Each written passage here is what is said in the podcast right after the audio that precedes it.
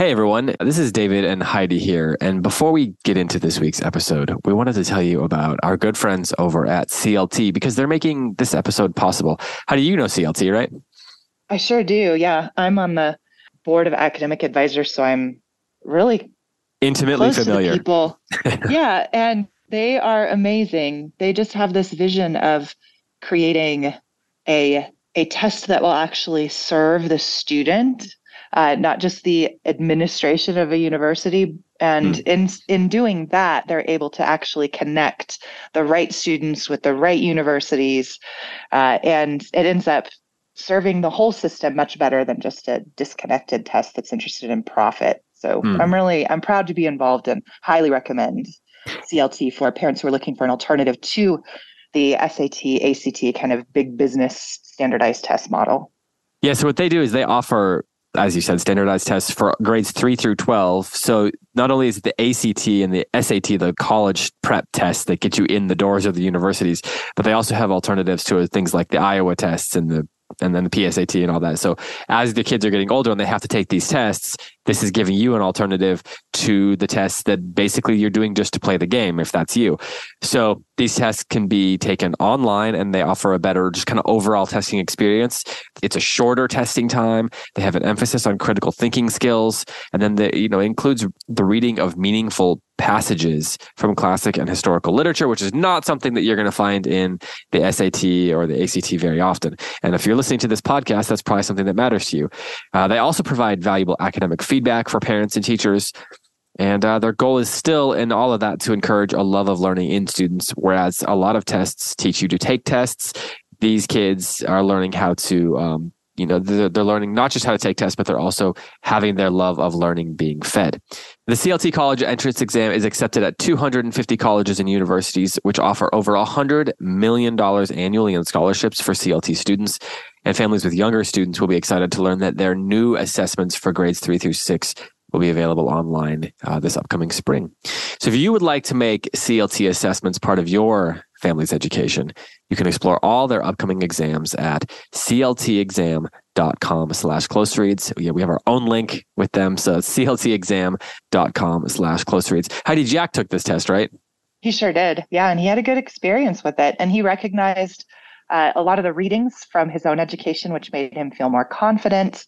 Mm. Uh, and I was confident uh, in sending him in. I, I don't, you know, sometimes as parents, we feel like we need to protect our kids from big business educational systems that might do them harm. But mm-hmm. with CLT, I know that there that the test is designed to nourish the mind and soul of the child. And so Jack had a great experience and now we're bombarded with emails inviting him to apply to these amazing colleges. So it's good been problem overall such a positive experience. Yeah, that's right. Well, we are um, thrilled to be partnering with them and that they're you know to help them spread the word and they're helping us do what we do here. And we you know it's a true partnership and um, we know you know heidi's on the board. We know people who work for them. So um, if you're at this stage in your life if your kids are at this stage in their academic careers please consider clt again it's cltexam.com slash close reads. That link is in the show notes as well on this episode. Okay that's enough of this though. Clt is great but so is the picture of dorian gray. So here's this week's episode. Thanks for listening White. And I'm Tim McIntosh. And you are listening to Close Reads, a podcast for the incurable reader, in which we are discussing Oscar Wilde's The Picture of Dorian Gray, chapters 8 through 12. As you can tell from my voice, I am not David Kern, our fearless leader. Uh, we had a scheduling scheduling snafu this week, and so it's just Tim and I that you have before you. Tim, how are you doing today? I'm doing well, Heidi. I'm hanging in there. I think would be the more accurate term. Yeah, I picture you as like a baby kitten hanging off a off yes. of a branch. Right? Yes, uh, with your my with, claws are yeah. not terribly well formed, so it's basically just like willpower that's actually keeping me on the branch. I admire you. You are hanging in there. Yeah, just picture Tim as a baby kitten on a poster, guys, and pray for him. and Heidi, you're back at school. Yeah, we speaking haven't of, started. Speaking yet. of holding on by your claws, how know, is school? Right? Yeah, we all have the same life, Tim. we are actually still a week and a half away. We don't start at um, St. Hilde's in Colorado Springs. Great school, by the way. Love teaching here. Uh, but we don't start until after Labor Day. Um, Oh, I okay, just that's we're nice. just big believers in August. I'm like, I don't know what this whole trend is starting like the second week of August, but I am not on board. I don't understand it either. I don't understand it either. In Georgia, it is so blazing hot Yeah. that I just feel for all these kids who, well, I don't know. Maybe it's a relief to go into an air conditioning building. Yeah, I Who guess knows? so. Although I was just in Georgia and the way you guys do air conditioning, like I love it in the sense that you have it, right? Because it is hot. It is like It is hot. hot. Yeah. It's hotter than So- Dorian Gray's desires. Before we get to the book, that was a great Right? segue. Thank I hate to ruin this. Yeah. What percentage of homes in Colorado, like, do you think have air conditioning? Oh, that's a really good question. I would guess over half, but not Okay. a hundred. Like we're not, we don't, we need it a couple months a year. Right. Um, but we like my house doesn't have air conditioning. We just have Okay. windows. Um, Yeah. But I also like to be hot. So that's Yeah. like the weirdo that does, which brings me to what I was going to say about the air conditioning in the South, which happens every time I go there, which is that it's really, really hot outside and you want to die and melt Yep. into the pavement. And so everybody turns the air conditioning down to like 52 degrees. So then I walk into every every inside place is freezing cold. It is like it's uh, uh, it's a roller coaster, Tim. It is. It's like a way to get like your lips chapped from all like the radical changes in temperature. Yeah. It's a lot. No, I know exactly. The the office where I work, where in fact I'm recording this right now, they keep it so cold. And so I walked from our condo to my office space. It may be a quarter mile walk. I think it's 100 degrees today. And I open up the front door of the office, and it's like getting slapped by an icy witch hand. I shouldn't say an icy witch hand. That's negative. It feels so good coming out of the heat, but it's just, it's a change. It is a sharp change. I feel like that is a really good segue back to the book because Yeah. an icy witch hand might at first feel like the temptations of Lord Henry, but it ends up grasping you by the throat and throttling you into the depths.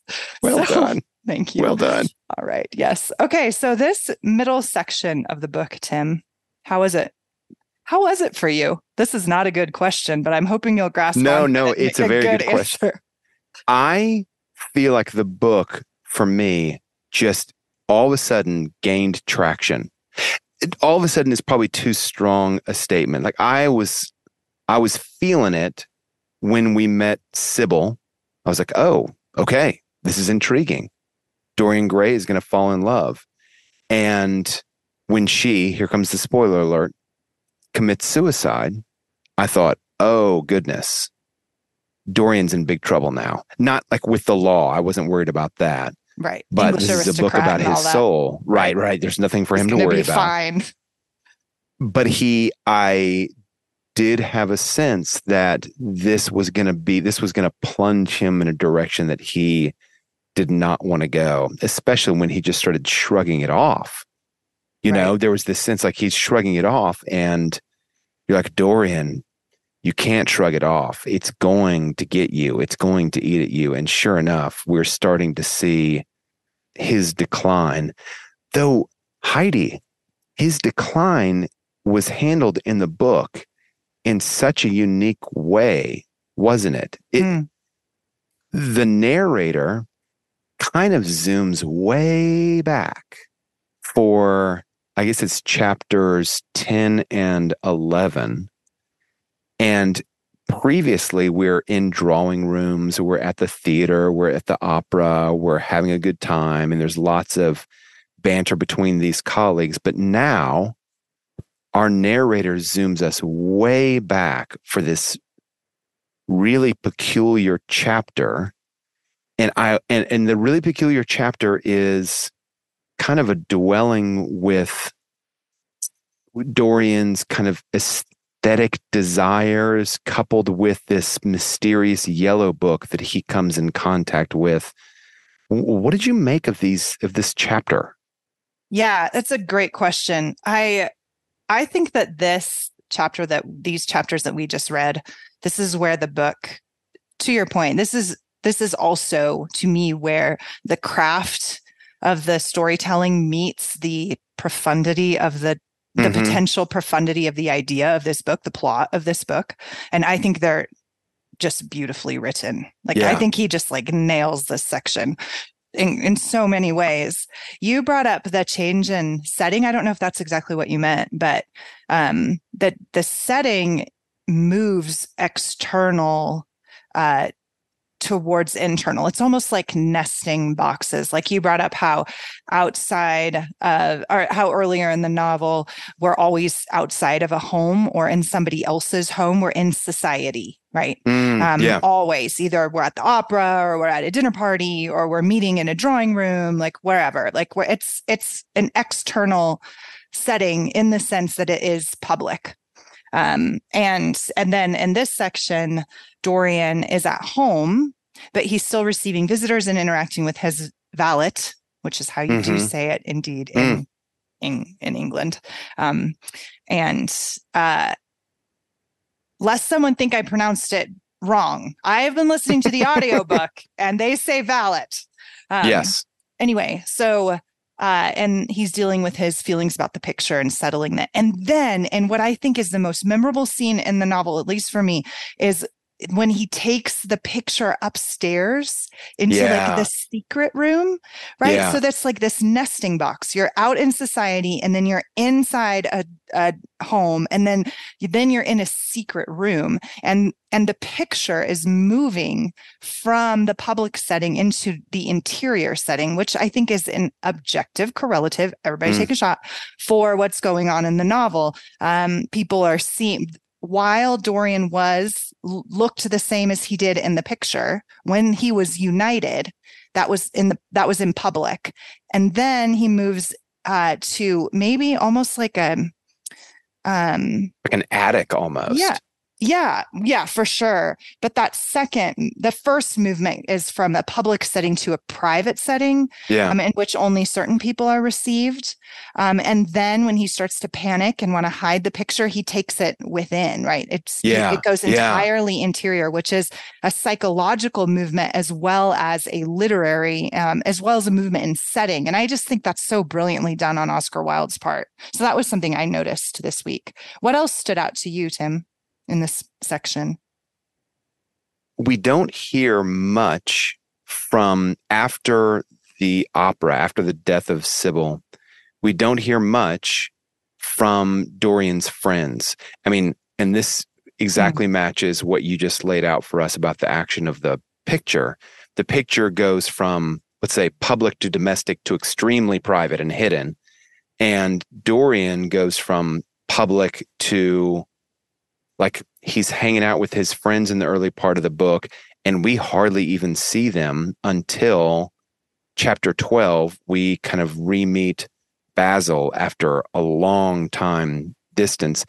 And we don't see henry hardly at all which is really interesting because henry is this most influential person on dorian's life.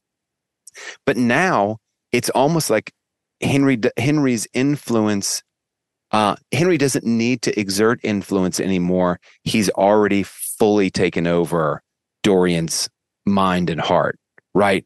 He he's just he's got him. Dorian is just doing kind of what Henry wanted him to do and living the kind of life that Henry wanted him to live.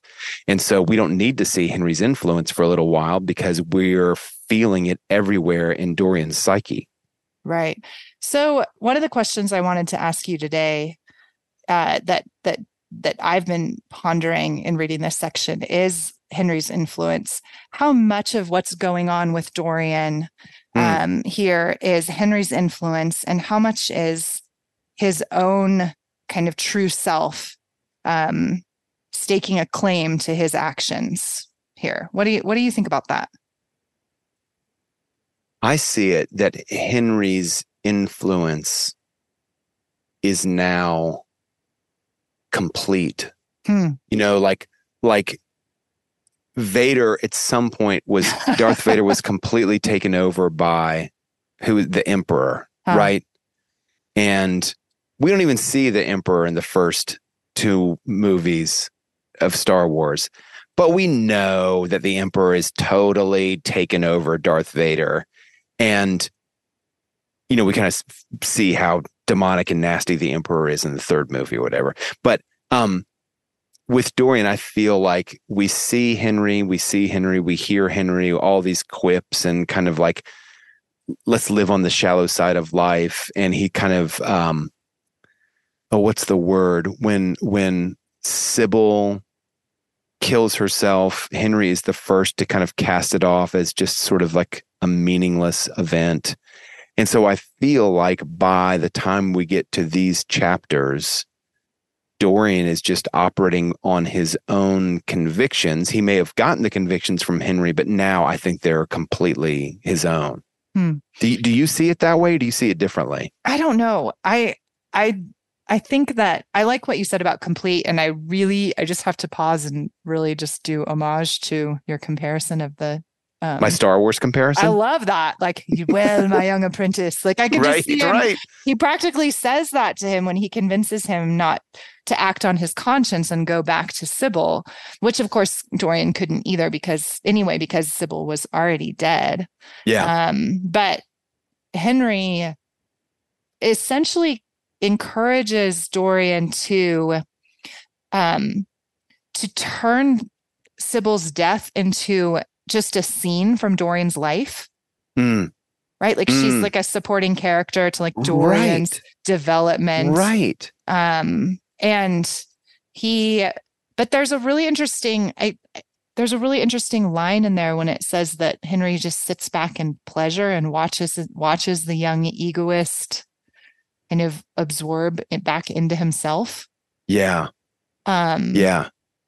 And so I've been wondering like is is Lord Henry's influence um is he just the catalyst for what always would have happened to Dorian anyway? Oh or, wow, yeah. Wow. Or is is Dorian truly corrupted by Henry or is it or is it some kind of kind of overlap of the two? Is it is it the two coming right. together? Dorian was always this kind of egotistical, he was destined to be this histrionic you know, narcissist. Yeah, um, right. Oh, and just Lord Henry saw it. Or, or the other option that I find a bit intriguing is that Lord Henry is getting Dorian to live out his own fantasy life that he doesn't oh, have yeah. like the courage or the you know the true zest for life to live yeah himself right right totally the question is i mean one of the questions of all time right i mean it's agreed it's, a variation of the nature nurture question. If if jack your son went off the rails um, would you point back to the hard bad influences in his life? Or would you say no there was always something in there in jack that kind of just blossomed and this person just happened to be the kind of gardener of that bad right. seed or something like that? Or is it no, bad company corrupts good morals. We, we imitate what we see. I think this book is is answering the question in the second way. I I mm. see it as under first Basil convinces Dorian of how beautiful he is. He appeals to his ego. And then that's the only opening that Henry needed. Henry swoops in and kind of completes the task that Basil unwittingly started.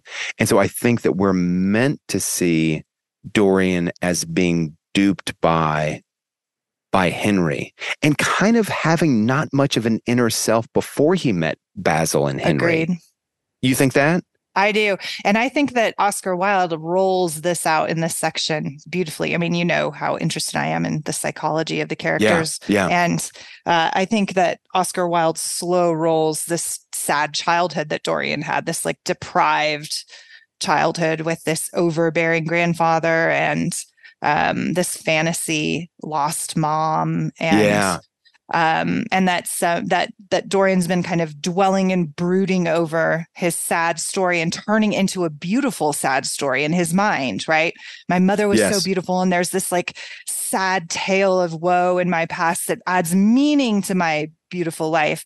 Um, but his his overbearing grandfather doesn't want anything to do with him. And so he hides him in the nursery. And then the nursery is where the painting goes.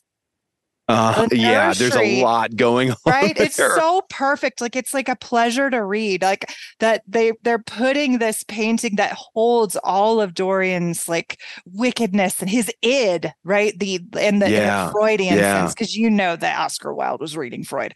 Like so there's this- sure. there's this this id part of him that's holding all of this depravity is going back into this symbolic deprived childhood place and being Uh-huh, locked away uh-huh.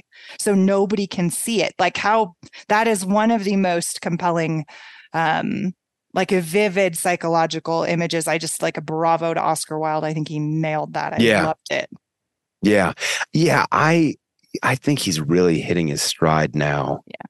In the book. He's really hitting his stride and Dorian is becoming a lot more interior. I liked what you said earlier that Henry kind of helped frame the death of Sybil as kind of a dramatic event that is in the life of Dorian right everything is becoming subject to his kind of moods, pleasures, convictions, tastes, and distastes. Everything is becoming subject to that, which in so many ways is kind of um it's the height of internal disease you know man everyone is a player in my play.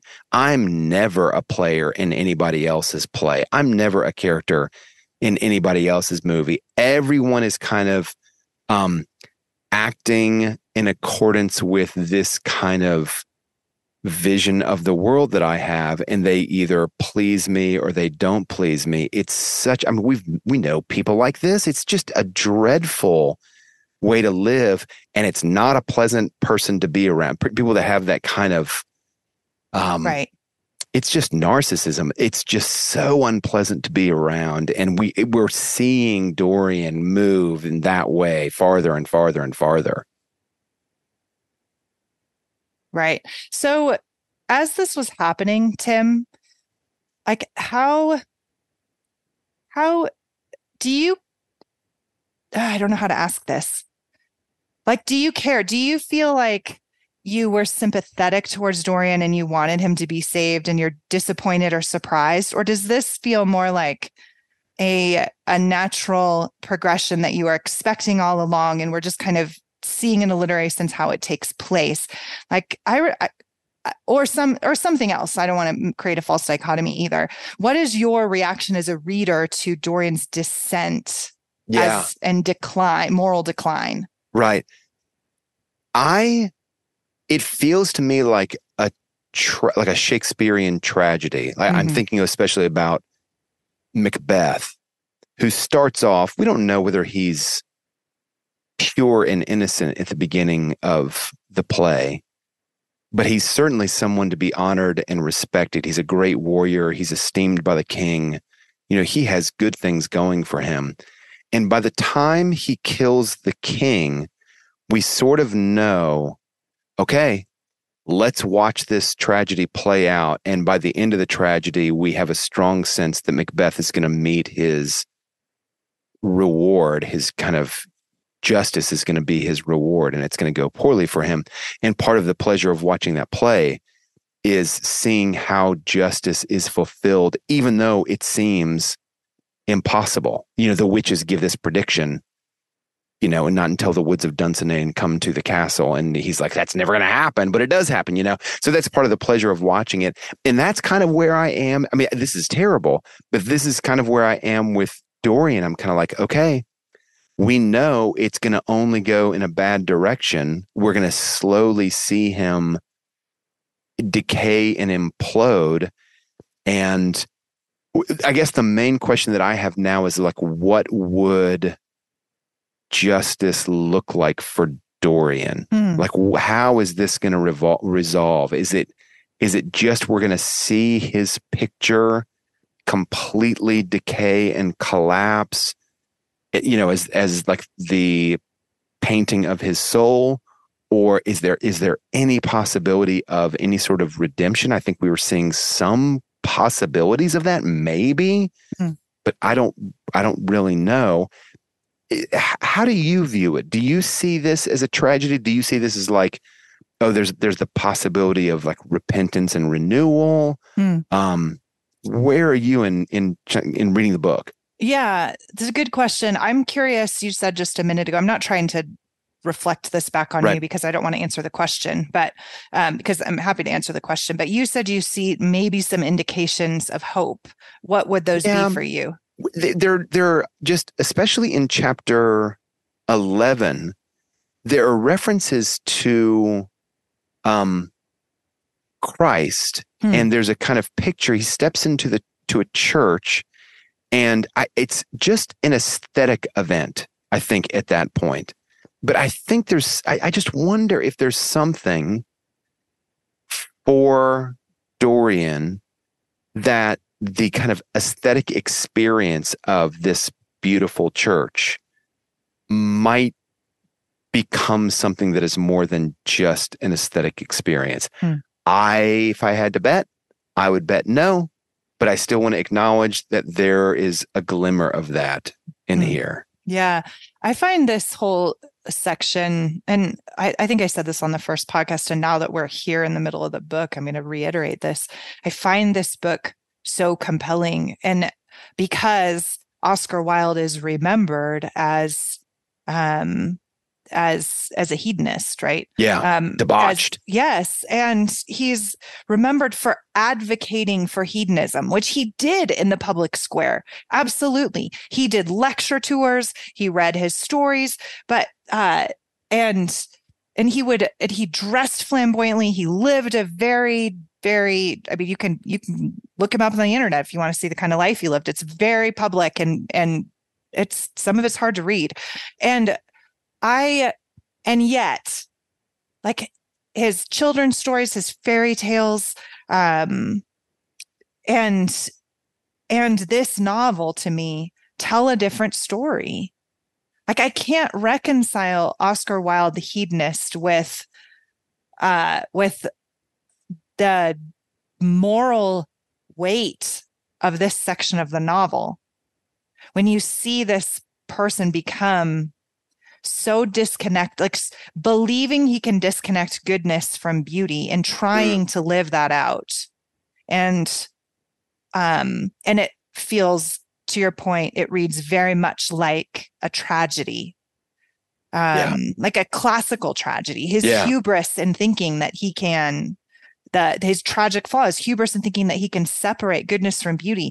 Um and there's so many references in this section to the classics right? That he looks he he seems like he's living a greek play uh, Mhm. those like lots and lots of references um, to this and and Basil I think plays this role in the in the novel too as um, casting Dorian in this role as an embodiment of the form of beauty like in the Yeah. in the sense of the classical form like a platonic form Mhm. um like he is beautiful and one of the things that basil laments about him is that he's lost his innocence that he's no longer good and and he mourns that because to basil uh, you're not the same dorian you're not anymore i can't paint you anymore dorian you're not beautiful to me anymore Yeah. because you're no longer good yeah. and clearly in this section we're supposed to be sympathetic to basil we are. Right. Right. So what are we to make of that? I I find that such a compelling, like it would be easy, it would be very easy for me to know it to make about straightforward morality tale if it wasn't Yeah. Oscar Wilde, which is why I said Exactly. in the first podcast, I Totally. think that his biography matters a lot and interp- makes it much more complicated to interpret this book. Do you agree?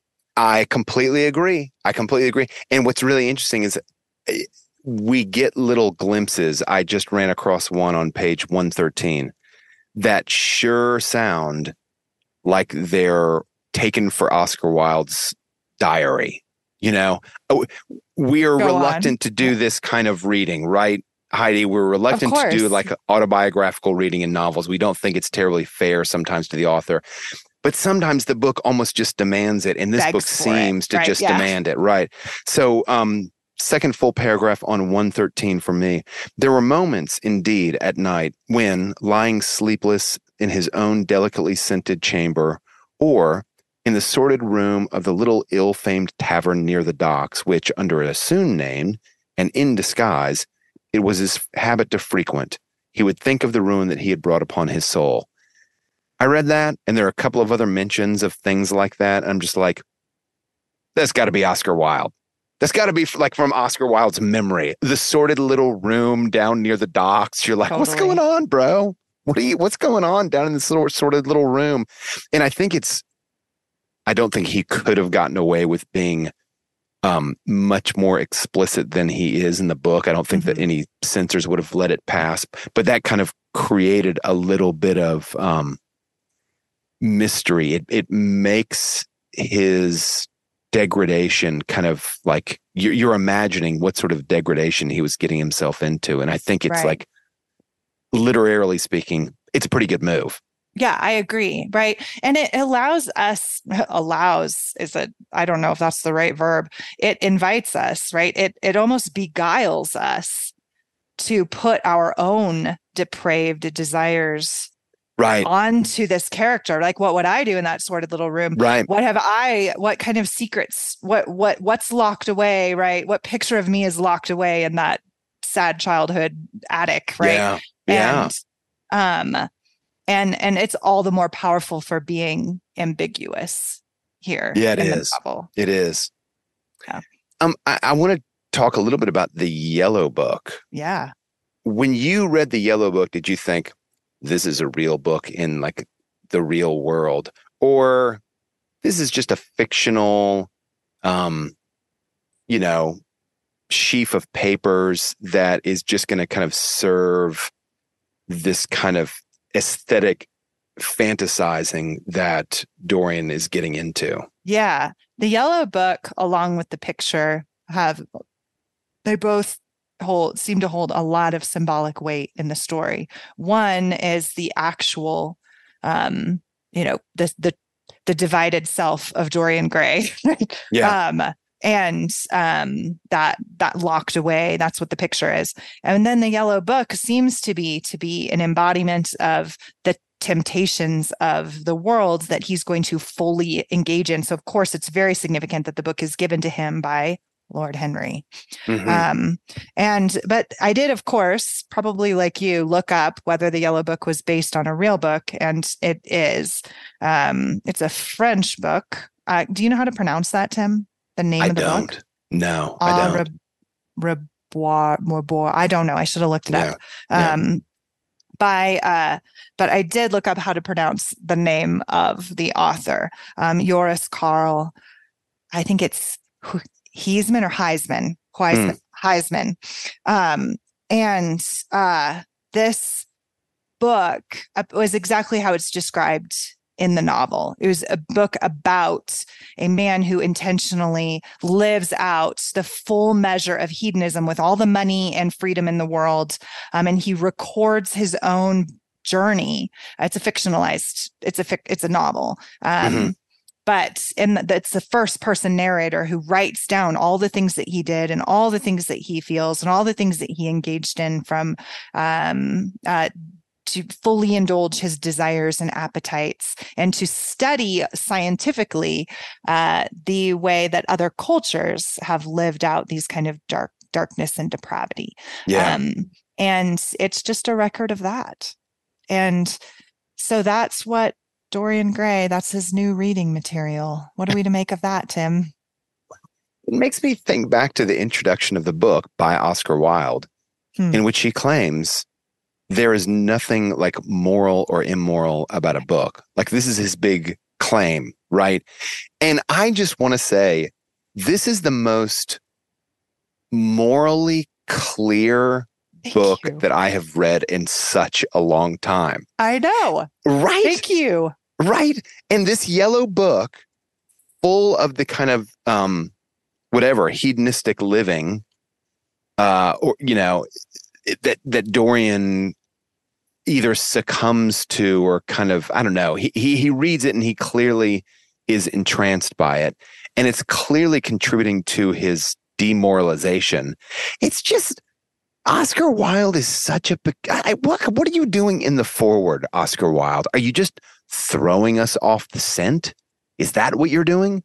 Because it just seems ludicrous to claim that there's neither a like a book cannot be moral or immoral. It, it seems like Henry wrote the forward to this book. Lord Henry wrote the forward to this book, but the whole book is kind of counteracting Lord Henry's kind of amoralish stance.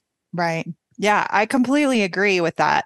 It's this is I didn't I kind of alluded to this at the first on the first podcast, but that this to me seems like the the whole book absolutely undercuts uh, Wilde's stated goal for the book. Right. And it cannot be accidental, right?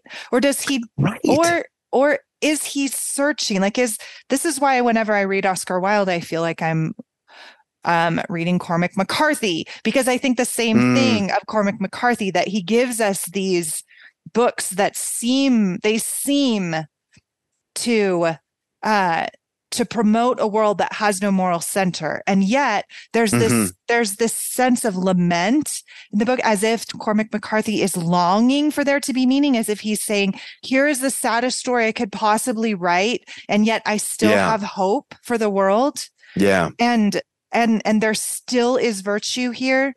And i i feel like that whenever i watch christopher nolan right? It's just this lament mm for a world with no meaning and a longing to find it somewhere. And with Oscar yeah. Wilde, I just he'd maybe trying to escape Victorian moralism, but he this is one of the most straightforward morality tales I've ever right. read. Right. Right. It's such a it's such a juxtaposition because the introduction seems so genuine and sincere in advocating that that is not the way that you should read a book. Okay, let me let me try to make a case that I love this. Um, that the introduction is legitimate. Okay. I don't know that I can do it, but I'm going to try. I'm going to say that in claiming there is no, there is not a moral or an immoral book, maybe Oscar Wilde is making a claim like we have made on this show before, which is something like if you come to a book and you have a sort of moralistic axe that you want to grind before you've ever even read the book, then you're not really going to read the book. You're going to read the writing on the axe that you wield, right?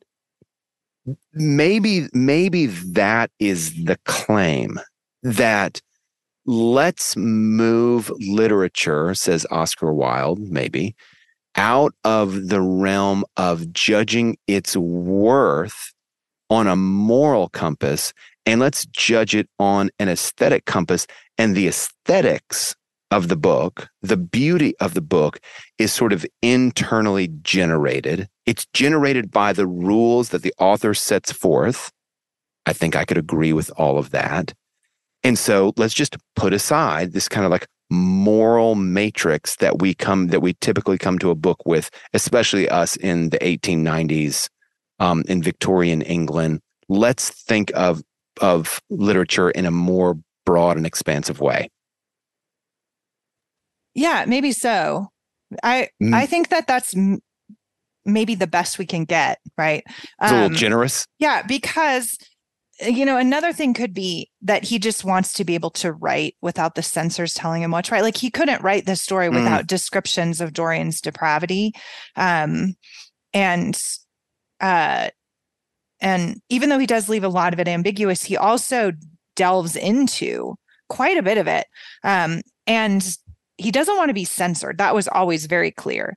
And he did not believe that we should have some kind of morality police. Yeah. Um, and in that, I kind of agree with him. Yeah. Yeah. i I'm right there with him. Um, yeah, I maybe that maybe that's what he was going for. It just to me it seems like he cannot be that he does not see that this book is it can't book be. that he's written. It can't be. It's just such a call to you to the unity of goodness and beauty. Yeah. Yeah. Yeah. Uh, he's he's much too sophisticated and intelligent to not see like what a sharp juxtaposition his own claims are in the introduction with the rest of the book. There's no way that he doesn't see it. Right. Is there, I mean, what do you make of Basil in this section? What role does he play Yeah. here? I think he kind of plays the role of he's almost a penitent. Hmm. Like he realizes he has led Dorian astray. He doesn't want to believe all the things that he's hearing about Dorian, and he's hearing terrible things. He doesn't want to believe it. But if it's true that Dorian is guilty of all these awful things, Basil feels in some way responsible for glorifying his vanity in the beginning of the book when when Dorian was a young man. Hmm. Does does Basil change for you or is he has he always been a man that's had something like a moral compass? I, you know, I'm glad you asked me that because last week when we talked about it, I attempted to argue that Basil was just as corrupting, or if not, or nearly as corrupting as Lord Henry. Yeah. And I think I was wrong, I, or the book thinks I'm wrong for sure. The book is holding up Basil as, um, I don't know if maybe maybe saying that he's Dorian's conscience is going a bit far, but he is holding him up as sympathetic, um, and and and as truly loving Hmm. Dorian. Um, I'm not sure I agree with that because I think whenever somebody whenever somebody claims to love someone else and needs that person to be a certain way, um, instead of accepting them for who they who they are and offering forgiveness Right. instead of an expectation, I don't think that's truly Yeah. Is it really loving love? or Probably not. healing, right? Yeah. Um, but the book seems to disagree with that. The book seems to hold up Basil as as truly loving Dorian. Um, and and right now, every scene that he's in kind of opens up the question of what if Dorian had listened to Basil? What if Dorian had showed him the picture? What if Dorian had, you know, can had had responded when they went on that walk and he's confronted and you know all those kinds of things. What if what if what if he had allowed him to to to um to exhibit the picture, right? Those kinds of questions are raised because every interaction that um, that Dorian has with Basil has some kind of stake in it. Like there's some Mm. kind of decision that Dorian has to make as a result of Basil attempting to wield influence over him, and then Dorian Mm. resists. Whereas when Lord Henry attempts to wield influence over Dorian, Dorian gives in, right? Um, Yeah. And and and so he is supposed to be like the the good angel on one of Dorian's shoulders that Dorian Yeah. listens to, which is a bit confusing to me because I the the Basil that we are introduced to in the first part of the novel is obsessed with beauty and his own creations. Yeah. And and so your question of whether Basil changes, I think yes, but I don't I'm not convinced that we're given enough um we don't see it. yeah, I'm not sure we're given Yeah. enough within the story to explain why and to care that much. Yeah. and maybe that's I a see it the same way. on Oscar Wilde's part. I don't know. What do you think? I see it the same way. I, I think I do think there's a change in Basil. I think he kind of reforms his whatever aestheticism. While he's off screen, that's when the change takes place. And so when he steps back on screen for us and he's pleading with Dorian to change his ways or to or deny all the wrongdoing that Dorian has, has done, um, that's clearly coming from a different man, a different Basil. We just aren't privy to what happened, except maybe, maybe the change that has that we see in Basil is a result of him off screen hearing all these stories about Dorian and thinking, oh dear, I helped create this. If if Dorian is going downhill, I'm the one who gave him a push by mm-hmm. lauding his beauty, by painting him as this pristine youth. I contributed to that.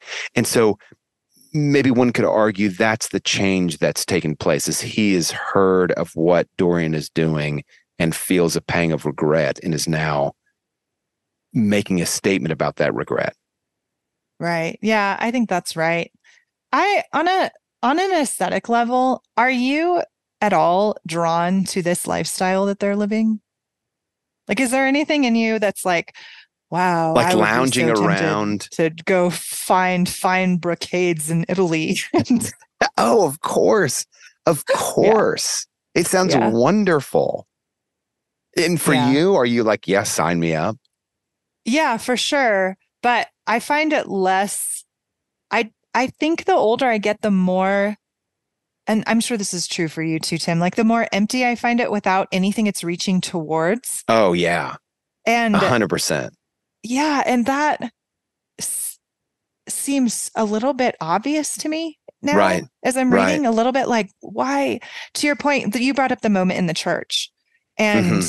that's what I was thinking. You're right. It seems like an aesthetic experience. He's um in in the descriptions of of Roman Catholicism and what's so compelling to him. It's the ritual. It's the, you know, yeah. the fabrics that the priests are wearing. It's the the the story that he um of, you know, the mingling of death and life and all that. Um and he sees it as completely from the outside as having nothing to offer him other than an aesthetic experience. Yeah. And um and I I just found myself in this section kind of moved by the fact like moved so much in my in my soul that um that it that there is a temptation to aestheticism divorced from meaning yeah. in the world. And just thinking that that's one of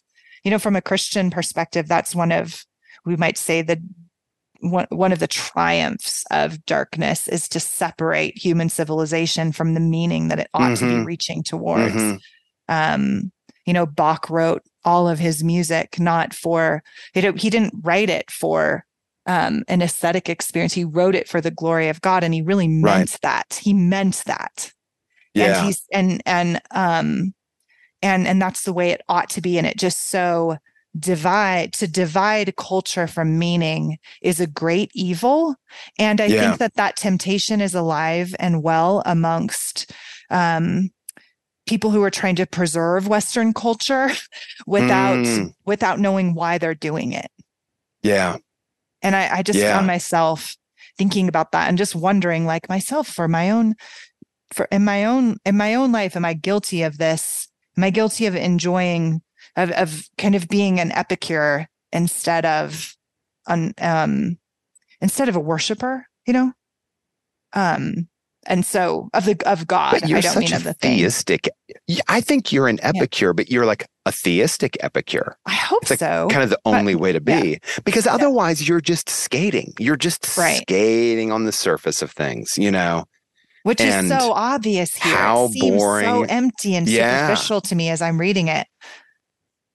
Absolutely. And I think that that part of the kind of the, the placement of the narrator in that chapter, I think is such a smart move because as the narrator steps farther away from mm. the action of the book and becomes kind of a little bit distant, we can cover all of this catalog of aesthetic desires that Dorian is flipping through, and we experience him, them very quickly. And thus, we kind of experience them maybe the way that he's experiencing them. They're so dissatisfying. You know, he, uh, on page 121, then he turned his attention to embroideries and to the tapestries that performed the office of frescoes in chill, in chill rooms the northern natures of northern nations of Europe. After that, he's like really into jewels. After that, perfumes. He's just going from one thing to the other. Nothing can hold his attention. The meaning of any of these things is fleeting, if not unimportant to him. I should change that. I think he can give a sort of historical account meaning hmm. of these things. Um, he can give a, a historical account of these kind of like exotic stories that he reads about about kings and queens and slaughters and blood but it's just a sort of retelling meaning it's there's nothing three-dimensional there He hmm. everything has to stay two dimensional for him. This is the world that he's kind of locked himself or pressed himself into. And the book does a masterful job of keeping it really superficial and thus making us feel how dissatisfying it is. Right. Yes. Unsatisfying I totally it is. agree. Yep, that's right. Dissatisfying or unsat- unsatisfying? Dissatisfying? maybe both. Yeah, maybe both. Maybe both. Um, and he's creating a trail of ruin and destruction of human of humanity behind him, and and we're we're kind of left in the dark on that. And I I don't know if that's because of the censor so that he could get his book published, or because he realized that that's just like a powerful thing to leave that that blank. Right. Yeah. Yeah. Like, and I I'm I think that's good, which we already talked about. So before we end today, this the this section ends with with Basil coming upstairs yeah. with him Yeah. and Dorian is going to show him the picture. yeah. So why? Why does Dorian invite Basil to see the picture? I don't know. I wonder if it's a sort of first attempt at, I'm going to use a word that I'm not sure is the right word expiation. Hmm. I- I'm actually, I can't believe that I'm going to do this. I'm going to look it up online. Um, yeah. The act of atonement, hmm making satisfaction or reparation for an offense. I wonder if it's a first attempt at expiation because um, Basil has been his friend. So maybe there's some kind of leftover affection there, even though he doesn't really want to see Basil when he sees him in the streets. Maybe there's some leftover affection there. Maybe Dorian is hitting the end of any sort of pleasure in life and and he is riddled with he seems like he's riddled with guilt. We just see it kind of bubble up here and there. And so maybe this is an attempt to have some sense of comfort offered to him from his friend if his friend sees just what is happening to his soul. Maybe. Hmm. What do you think why does he bring him upstairs Yeah, I think I I like that. I mean, Dorian secret, just like all wicked secrets, like all all all bad secrets cut us off from communion, like human communion, um, and communion with God. And um that I I wonder if he's like you said, there's some um leftover, there's this bond that he has with Basil, and it's also just very telling. So I, I think there there's that like that psychological reason, maybe even that like to your point, there's there's a bit of a, a of a spiritual longing for Yeah. restoration, like you're saying. And then I also Yeah. think it has to be Basil because Basil painted the picture. And yeah oh, that's a great point like he he is presented so sympathetically in this section but we can't forget that it's basil that makes dorian's divided self possible. Yeah. Like he's the Yeah. inventor of this device this this thing that Mhm. that breaks dorian. Yeah. And um so it has to be him. So i you know if you know if david david was here the next thing he'd ask is what are you looking for and of course like Yeah. we end on a cliffhanger and so i'm looking for what's this going to be like what's this moment like this moment's going to be a turning point in the story because Yeah. it's the unity of these three personalities like fake dorian real dorian and you know and basil the creator the one who made Mhm. it all possible like the Mhm. frank the doctor who made frankenstein Yeah. right like yeah and what's like what could be the aftermath of that? Um yeah. so i don't know. What about you? What are you looking for next? I'm curious, very curious about how Basil is going to handle it when he sees the picture. And I'm also, and I don't know that this will happen, but I'm very curious to know if Henry is going to see the picture and if he does, how he's going to respond to it. right. Yeah. Yeah. He, I mean, he could just say, Yeah, oh, I see your degraded picture. Mhm. That's the cost of doing business, buddy. You know, he could say that, or he could say, "Oh my gosh, what have I done?" And I don't know the answer. I don't know which one Henry would say. Right. Yeah, that's a great point. That's a great point. Although, you know, Oscar Wilde never never misses a chance to make an overwrought scene in any of his novels. So right, right. We'll yeah. see how it goes. We'll see how it goes. um all right. Well, Tim, do you have any any final thoughts, any last things to say as we close it out no, today? I'm I'm happy to I'm I'm curious. I have forgotten this book. I'm totally yeah. to be totally honest. I have forgotten. I don't know how we're going to end. So that's I'm exciting. reading this book a second right. time for the what first a treat time. We all have before yeah. us. yeah, that's right. Um, all right. Well, Tim, thank you for being here. And uh, we miss David, uh, but it's always a treat to have just a chance to talk to you, um, just yeah. the two of us. So, yeah. Um, and our guy will be back great. next week. And so next week, yep, yeah, David will be back next week. Um, and uh, so we'll keep reading up to chapter 17 next time. Uh, and that's it. All right. So join us and in, other news, join us over on Close Reads HQ if you haven't already. Um, lots and lots of benefits for subscribers. Uh, if you love the podcast and you want more from David, Tim, Sean, and I, um, go over to, to Close Reads HQ and find out how you can join in all the fun.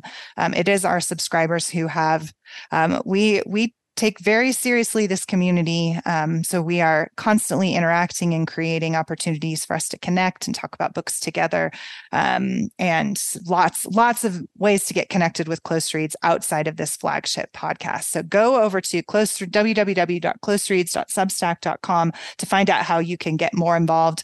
Um, for example, next week um, on Tuesday, August 29th, uh, which is the day after this podcast comes out, and you still have time to sign up, um, you can join us um, for a subscribers only live poetry discussion um, at uh, on our Substack page, uh, and we will be there talking about Elizabeth Bishop's wonderful poem "The Fish." So if you want to be a part of that, please come over and join us. You can sign up.